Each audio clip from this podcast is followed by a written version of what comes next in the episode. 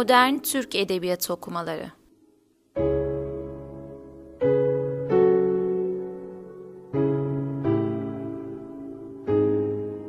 Tarih, Kuram, Metin ve Antoloji.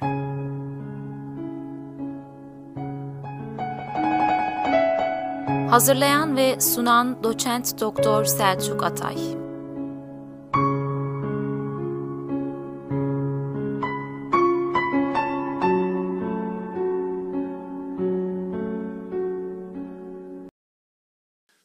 Modern Türk Edebiyatı okumalarına hoş geldiniz.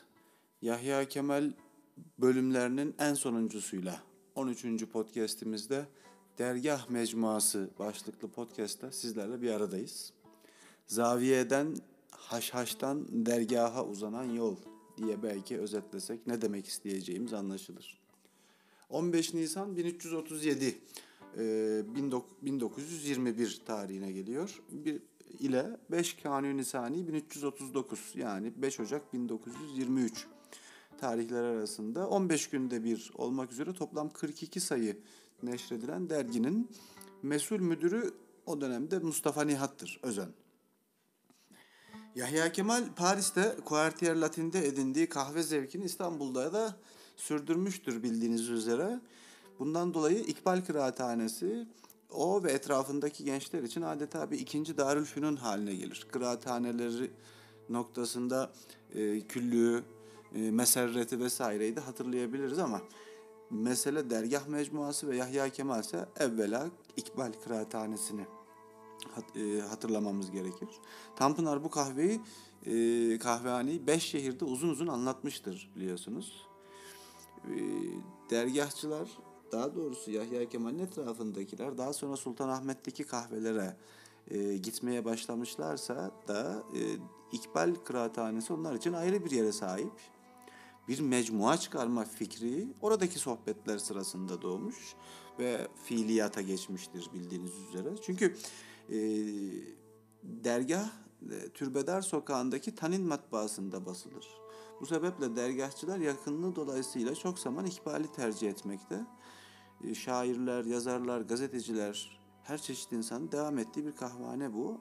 Ama dergahçılar aynı zamanda bir idarehane, dergah, dergah dergisinin idarehanesi gibi kullanıyorlar.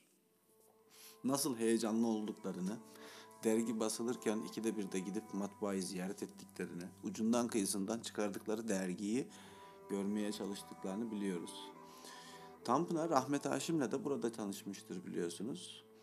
E, o günlerde Tanpınar'la Ahmet Haşim'in tanıştığı günlerde dergahın çıkması artık neredeyse kesinleşmiş. Fakat Ahmet Haşim bu ismi hiç beğenmiyor. Ona göre mecmuanın ismi Haşhaş olmalı. Tabi Haşim'in bu fikrini benimseyen çıkmıyor gençler arasından. Tanpınar Baudelaire'in Suni Cennetini, Cohensi'nin bir opyomanını, opyomanın hatıralarını henüz tanımayan ve sembolist edebiyatın rüya ile şiir arasında kurduğu münasebetleri henüz bilmeyen bizler dergah adını tercih etmiştik diyor. Esasen Yahya Kemal'in ve etrafındaki heyecanlı gençlerin tercih ettikleri bu dergah ismi Haşim'in çok şahsi hususiyetlerini ifade eden Haşhaş'ın ferdiyetçi karakterinin de aksinedir. Yani daha zengin tedayileriyle mistik ve cemiyetçi bir muhteva taşımaktadır. Deniyor ya, aynen öyle. İlk sayısı 15 Nisan 1337 yani 1921 tarihinde çıkmıştır dedik.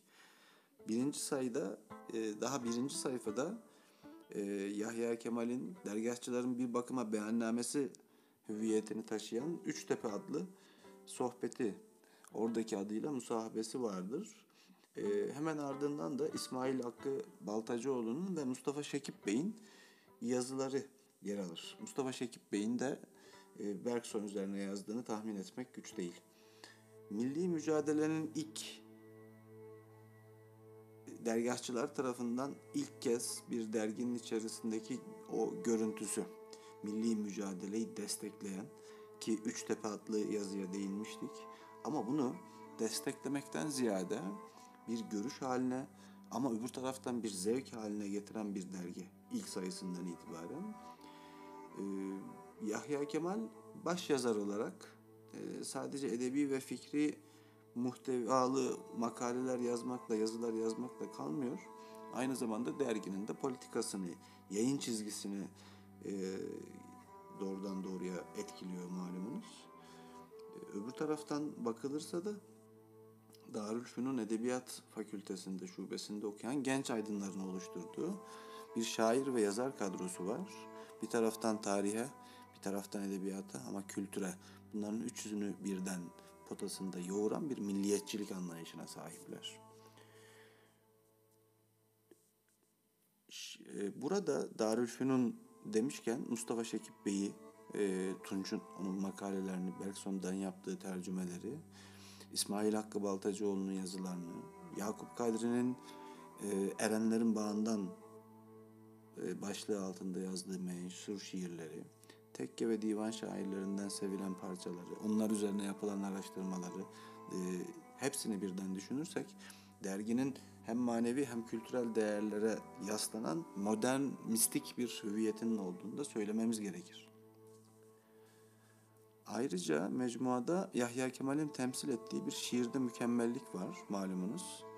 Öbür taraftan Ahmet Haşim'in saf şiir fikri birleşince Ahmet Haşim ve Yahya Kemal'i ikisini birden düşündüğümüzde Türk şiirinin modern şiirin oluşumunda nasıl bir yere sahip olduğunu bu dergah dergisinin çok daha kolay e, tahmin edebiliriz. Ahmet Hamdi Tanpınar'ın daha sonraki yıllarda bu yolu devam ettirdiğini ve bir estetik çaba arayışı içerisine girdiğini söylememiz lazım. Doğrudan doğruya Haşim'den, Yahya Kemal'den ve ikisinin birden bir arada bulunduğu dergah mecmuasından aldığı bir dil var Tanpınar'da. Öbür taraftan modern mistik deyince Mustafa Şekip Bey'in yazılarını ve Bergson'dan özellikle yaptığı tercümeleri e, de hatırlamamız gerekir. Ama yanına e, Mehmet Emin Erişirgir belki hatır, hatırlanması gereken bir isim olarak karşımıza çıkar. Pozitivizme karşı, özellikle de materyalizme karşı e, birleşen bir felsefi altyapının olduğunu görüyoruz burada. Tabi sadece Bergson değil, Botrox ve William James'in görüşlerini de eklememiz gerekir. Müslüman bir Türk halkı Anadolu'da düşmana karşı koymaya çalışıyor ve bunun bir ölüm kalım savaşı olduğunun farkında olan bir halk. Dergah dergisi böyle bir durumda başarının sırrını pozitif bilimlerde ve e, teknolojide değil bir hayat hamlesinde yani bir elan vitalde olduğunu söyleyecekler. Kemiyete karşı keyfiyetin, mekanizma karşı yaratıcı hamlenin zaferi diyor ya Tanpınar. Aynen öyle. O üç tepe başlıklı makale işte Mustafa Şekip'in Hakiki Hürriyeti, İsmail Hakkı'nın Kerbela'ya giden derviş adlı makaleleri e, bu noktadan bakıldığında hayli dikkat çekici. Yahya Kemal'in İtaf adlı şiirindeki o hava, o havadan doğan dergah ismi bu mecmuanın içerisindeki aydınların da aslında ruh halini e, bize gösterir. Dair inanç baki. Ama öbür taraftan Mustafa Şekib'in inançtan ziyade ümide karşı, ümitsizliğe karşı ümidi bir Bergson felsefesiyle sunması ayrı bir önem e, kesbediyor.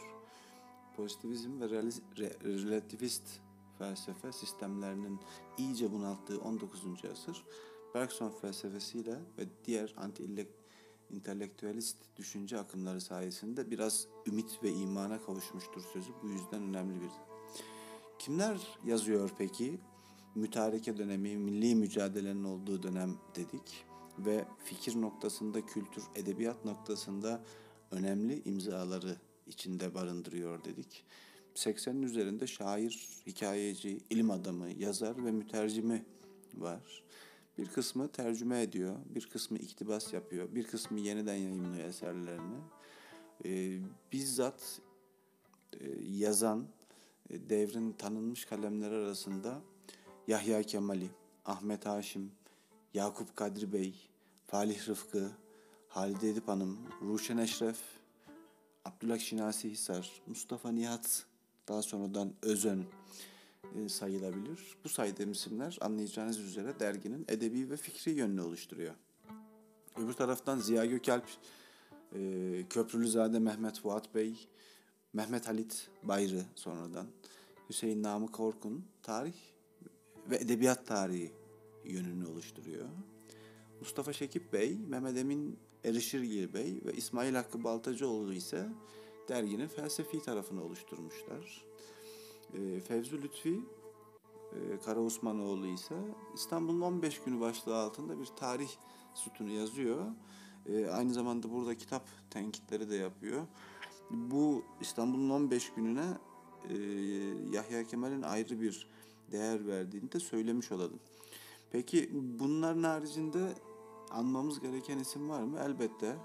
Bugün için çok önemli edebiyatçılar, çok büyük sanatkarlar olarak söyleyeceğimiz ama derginin yayımlandığı günden bakınca genç isimler, belki de gelecek vadeden isimler olarak Ahmet Kutsi Bey'i, Ahmet Hamdi Tanpınar'ı, Ali Mümtaz'ı, Ali Mümtaz Aralat'ı, Necmettin Halil Onan'ı, Kemalettin Kami Bey'i, Şüküfe Nihali Başar, Halil Vedat Fıratlı'yı, Hasan Ali Yücel'i, Nurullah Atay'ı, Samih Rifat'ı, Kilisli Muallim Rifat Bilge'yi ve son olarak bir de sanıyorum pedagog Saati Bey'i eklememiz gerekir.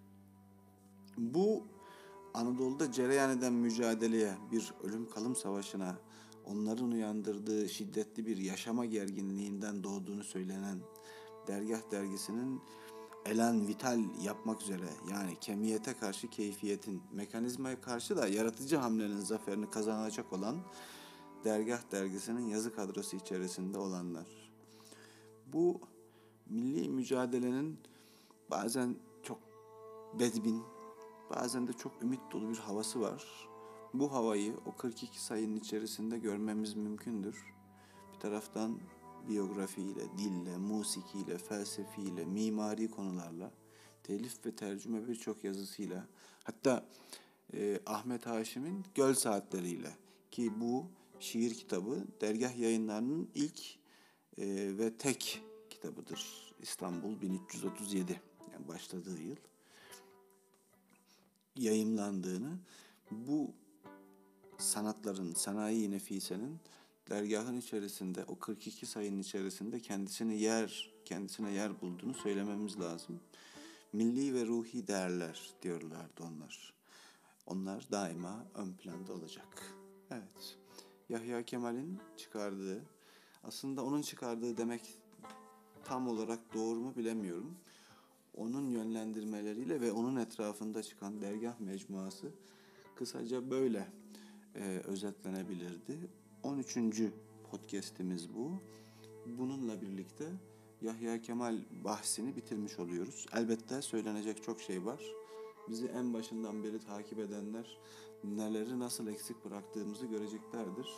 Ancak eleştiri noktasında e, şunu belirtmem gerekir. Yola çıkışı en nihayetinde evvela lisans düzeyinde öğrencilerin iyi bir edebiyatçı olmalarını, iyi bir edebiyat araştırmacısı olmalarını sağlamak ve vakit el verdiğince lisansüstü seviyesinde de yayınlar yapmak.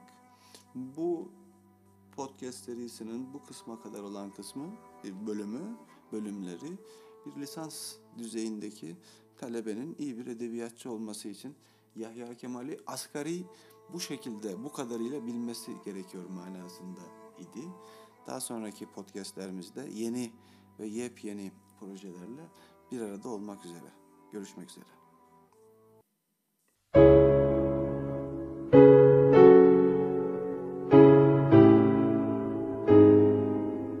Modern Türk Edebiyatı okumaları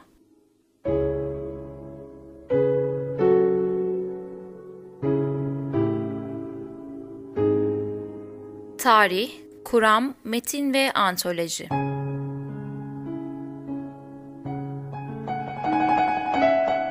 Hazırlayan ve sunan Doçent Doktor Selçuk Atay.